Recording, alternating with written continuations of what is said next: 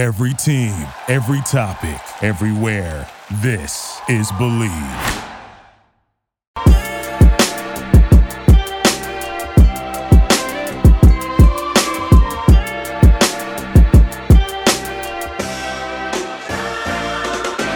What's up, everyone, and welcome to another edition of Bleav in Falcons. I'm your host, Will McFadden. On today's show, we are wrapping up the offensive side of the ball on our position review series, getting into the tight ends, mild position. All right, let's go. Going to talk about Kyle Pitts, going to talk about Jonnu Smith, their production in 2023, kind of the status of the position and why I think it's uh, due for a pretty big change this offseason. You know, why that is, what it looks like going forward, who could they maybe bring in if they do want to change some things up? So we've got everything tight end on deck for you guys as we wrap up the offensive look in our position review series. So going to get into all of that, but first, it's playoff time, and the usual suspects are heading to Vegas for the championship. Our partner, BetOnline, is the number one source for your football odds, stats, trends, and lines. From point spreads to hundreds of bets on everything from the coin toss to the color of the Gatorade, BetOnline is the number one source for your championship wagering. So head to BetOnline and join today to get into all of the action.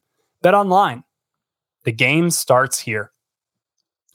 Tight ends. So the Falcons have been, you know, very tight end friendly, I would say, over the last few years under Arthur Smith. Not a surprise. You know, we we know what he values and kind of almost doing a lot of the stuff out of these bigger condensed formations, personnel groupings. The Falcons love 12 personnel, which I will uh, touch on throughout today's episode. But let's start by looking at the headliner for the Falcons at the tight end position, and that is Kyle Pitts, the player they used their fourth uh, overall pick on uh, not too long ago. He had 86 targets, which was 11th among all NFL tight ends. You know, I think that's a number that's probably higher than people may initially have expected. However, for a player like Kyle Pitts, you know, 86, when you rank 11th in terms of targets amongst all tight ends, that is not really where you want to be. Uh, and it's not the return that you want on that investment of such a high draft pick. Mitigating factors, right? Kyle Pitts is coming off of, of a knee injury that maybe was a little bit worse than we all initially expected, uh, as he kind of mentioned on Instagram after the season. Like his goal was just really no setbacks to be healthy throughout the entirety of the year. He did that. Um, so kudos to him. And hopefully that means come 2024, he it's all fully behind him and he is ready to go and get back to that player he was coming out of Florida, that unicorn that made everybody so excited when the Falcons did take him. So 86 targets, 53 receptions, that's 16th. And there's been a trend throughout these uh, offensive position reviews where the number of targets, you know, a little bit higher up on that list, right? 11th amongst tight ends, 53 receptions, that's 16th. You know, be it Drake London or Bijan Robinson or what have you, the targets and the receptions are not lining up in the way that you would want them to. And I do think that that is an indictment on the quarterback play, right? And certainly we all knew that Desmond Ridder was among the worst quarterbacks when it came to like the percentage of of actual catchable passes thrown and those that were deemed you know difficult catches. So not not too surprising but again it's it's not what you want because you know some of that should also be uh, applied to the player in question right? So not everything is on the quarterback. A decent amount of it should be but 53 receptions on 86 targets if you are a player worthy of a top 5 pick we'd like to see those numbers be a little bit closer together. 667 yards, that is 11th. So again, you know, we're seeing 11th in targets, 11th in yards, way lower in receptions. That's kind of a credit to Kyle Pitts' ability and to his, you know, he can make something out of nothing. We just want to see it happen a little bit more frequently. This number certainly needs to come up. Three touchdown catches. Kyle Pitts, man, get in the end zone. You had one your first year, two your second year, three your third year. Let's see that trend actually come to an end because I want to see like seven touchdown catches next year, um, not just four. He was 24th among all tight ends in his Pro Football Focus offense grade with a 68.1. You know, some of that can be blocking, some of that can be, you know, the different weighted attributes that Pro Football Focus puts towards that. But again, I think the overall point that I'm making here and looking at some of these stats is we expect a little bit more from Kyle Pitts. I think that some of the coaching staff changes made this offseason were in part because of the relative, let's say, disappointment of Kyle Pitts so far. But we all know it's there, and they've got to figure out a way to get kind of him much closer to that ceiling uh, in 2024. The other key contributors and uh, production that came at the tight end position, let's look at uh, Jonnu Smith first and foremost. He was had 69 targets, 19th among tight ends, 50 receptions, 19th among tight ends. There we go. That's what we're looking for. 582 yards. That was 15th. That's that's awesome, man. Three touchdowns, 18th. But again, you know, when he's your number two tight end, three touchdowns, I'll I'll take that. That's gravy. That's cherry on top. He was 57th among tight ends in PFF offensive grade, 59.1. That one surprised me a little bit, but similar to if you looked at Bijan's uh, PFF grade, it was really hampered by his fumble score, which is weighted in their overall grade. Same case with Jonnu Smith. By and large, like he was one of the key surprises and uh, delights, I think, of the season. Unless you had Kyle Pitts on your fantasy team, which at this point, that's kind of just a shame on you. Like maybe you should know better. Although I'm sure that now, now that we got Zac Robinson in here and a different coaching staff, like Kyle Pitts is going to go in the 40s. And then if you do that, you are a braver man than me. Uh, that's all I will say. So the final person who kind of contributed in a notable way at the tight end position was MyCole Pruitt. He had 11 targets, nine catches, 110 yards, one touchdown, 59.4 PFF grade. Um, don't have to talk too too much about MyCole Pruitt, although I have enjoyed him the last couple of years. I, I think he's been definitely not a somebody that we have to talk about a lot each week, but he when he picks and chooses his spots and, and they use him, I've liked the return on that.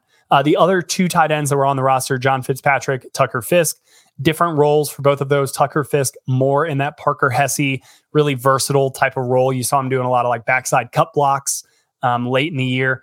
And then John Fitzpatrick, Georgia tight end, drafted, you know, a little bit of a project, I would say, but kind of coming along. I'm curious to see uh, what they decide to do with those two guys. Um, so, uh, a notable league ranking and, and stat that I kind of uncovered in this is maybe the the theme of this this episode in this position review. No team ran more 12 personnel than Atlanta did in 2023, and they were the only team that ran 12 personnel as their dominant personnel grouping. You look around the league, pretty much everybody else has 11 personnel as their number one personnel grouping. For the Falcons, it was 12 personnel. They ran it uh, 39% of the time. I think the next highest team was like 31% of the time. And I want to say that was maybe Baltimore.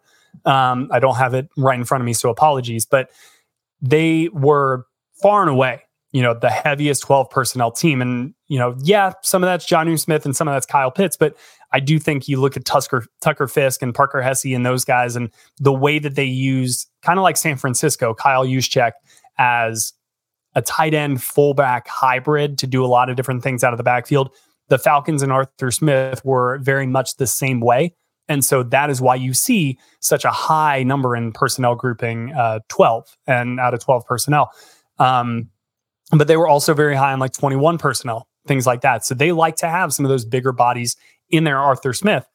But when you look at now what they're going to, and you look at what the Rams did, the Rams were on 11 personnel more than like anybody else. They're up in the 90s when you talk about 11 personnel. In fact, if you look at their personnel groupings, I want to say they only had three different personnel groupings all season long because they're just so predominantly in 11 personnel. And by contrast, you look at the Saints and their personnel groupings, they have like 18 different personnel groupings they ran last year because of all of the different stuff that they did with quarterbacks and having two quarterbacks on at the same time or or not. So it's it's really fascinating. Like uh, if you want to kind of dig deeper into the world of personnel groupings in the NFL, I would highly encourage it because it is a fun little like r- game within a game right? When you all these coaches drive themselves crazy talking about trends and we got to figure out, you know, what they want to do and then do something that is a trend buster. All it usually it starts with personnel groupings. Um, so that is why I've been really fascinated uh, with all of that really since kind of Arthur Smith took over here.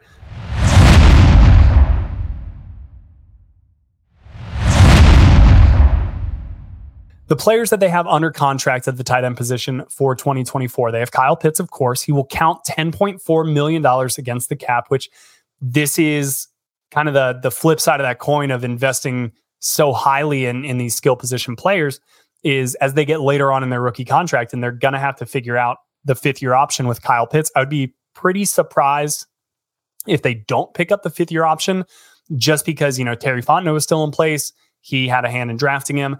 It's not like Kyle Pitts is a bad player. They just have not utilized him to the level that I think we all hoped when he was selected. But again, I, I do think they would want that fifth year option as opposed to letting him hit free agency at the end of this year and then bidding against everybody if they want to keep his services.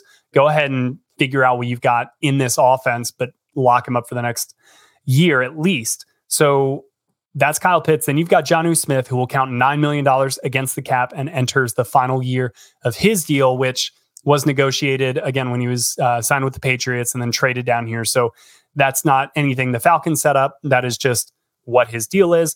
Then you've got John Fitzpatrick, who will count $1 million against the cap. He's in year three of his rookie deal. And then Tucker Fisk, who will count less than a million dollars, about 915,000 against the cap. And he is in the final year of his deal. So if we look at potential cap casualties, there's really only the one, and it's Jonnu Smith. Um, like Taylor Heinicke, the Falcons could save $6.5 million in cap space if they want to move on from Jonnu Smith this offseason. It would incur about $2.5 million of dead cap penalty. But again, you would save six and a half. So the number or the math still works out in your favor there. And the reason, again, why I think that that is definitely on the table for the Falcons, as good as Jonnu Smith played, and you know, I I think that he is is somebody that I would like to see stick around, but I totally understand if the Falcons, in their efforts to just remake what the offense is supposed to be, if Jonnu Smith is a casualty of that, then that makes sense because it's not it's not really about the player. It's just how you're going to utilize it. And again, the allocation of resources. So if the reason the Falcons decided to go with Desmond Ridder last year is because it would free up way more resources to then invest in, say, the defense, like they did. That is how you end up having a really solid defense. Yeah, the quarterback plan didn't come together the way you thought, but the approach was to maximize the resources that you had at your availability and again, if you're going to lock up about $9 million in Jonnu Smith and not really use him because you just use 11 personnel 90% of the time, then that's not money that's invested wisely. So, for that reason, I think Jonnu Smith makes a lot of sense as a cap casualty, even though the player is a really nice piece. But you just wonder is he going to be utilized to his potential here in Atlanta in 2024? Probably not. I don't know that for certainty. Zac Robinson may come in here and be like, you know what? I have my own vision for my own offense. I'm out of LA now. We're going three tight ends on every single play. I don't know. He may say that. I don't think he will, but you get my point. All that being said, though, I would expect Jonnu Smith to probably not be on this roster come next season uh, because everything should be about getting the absolute most from Kyle Pitts this upcoming year.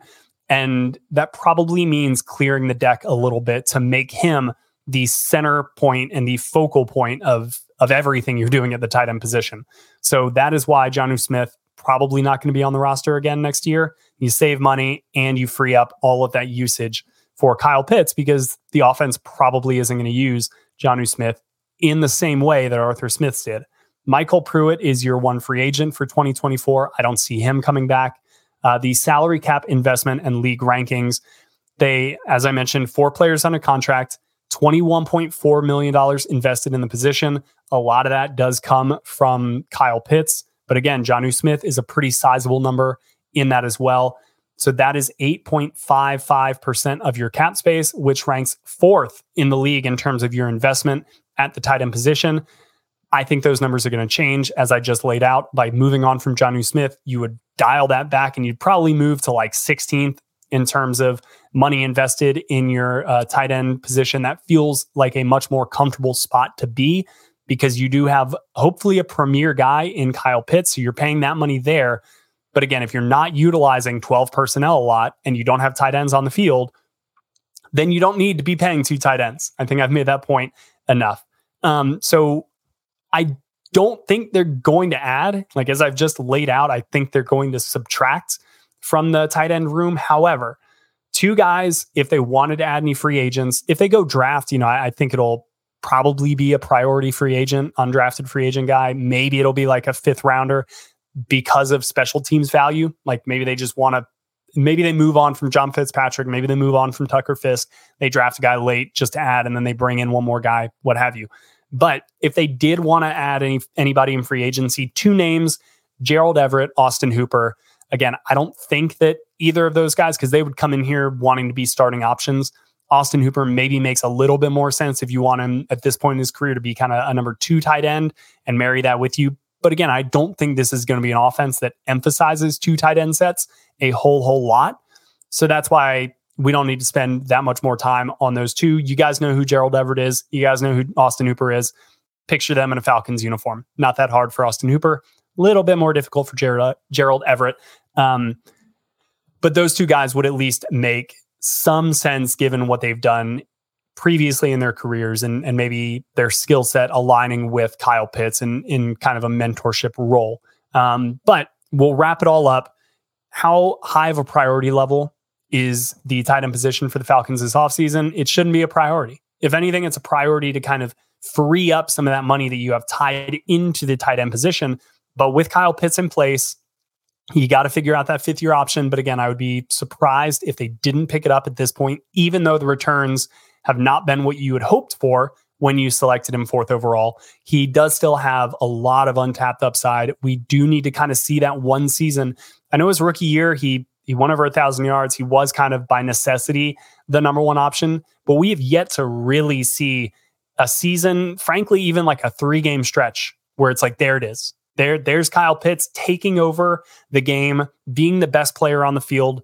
We have not seen that. And that needs to be outside of quarterback. Honestly, like they need to go into 2024 with a plan in place to have Kyle Pitts look like the best player on the field, at least for stretches of games, because it really hasn't looked that way. And, and that's been a little bit disappointing. So, again, not a priority. The priority should be figuring out how to use the guys that you already have in place and maybe freeing up some opportunities for Kyle Pitts to really, really be a ball dominant tight end in this offense. So as they shift and as they restructure the offense and build these, you know, new passing elements and kind of retweak things, Kyle Pitts needs to be a key, key part of that approach and focus. Um, so he is the tight end. He's been the tight end.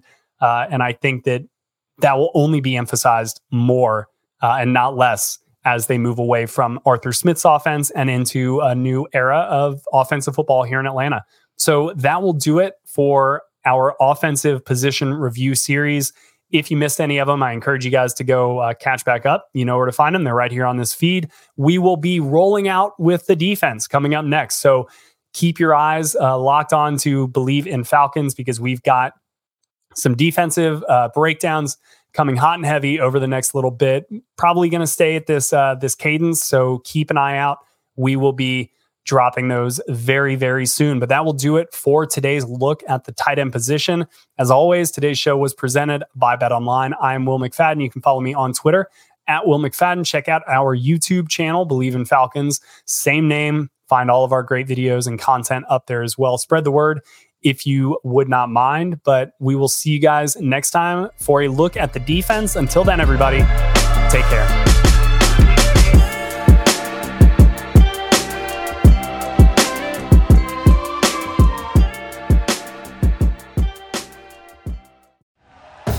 Thank you for listening to Bleav. You can show support to your host by subscribing to the show and giving us a five star rating on your preferred platform. Check us out at Bleav.com and search for B L E A V on YouTube.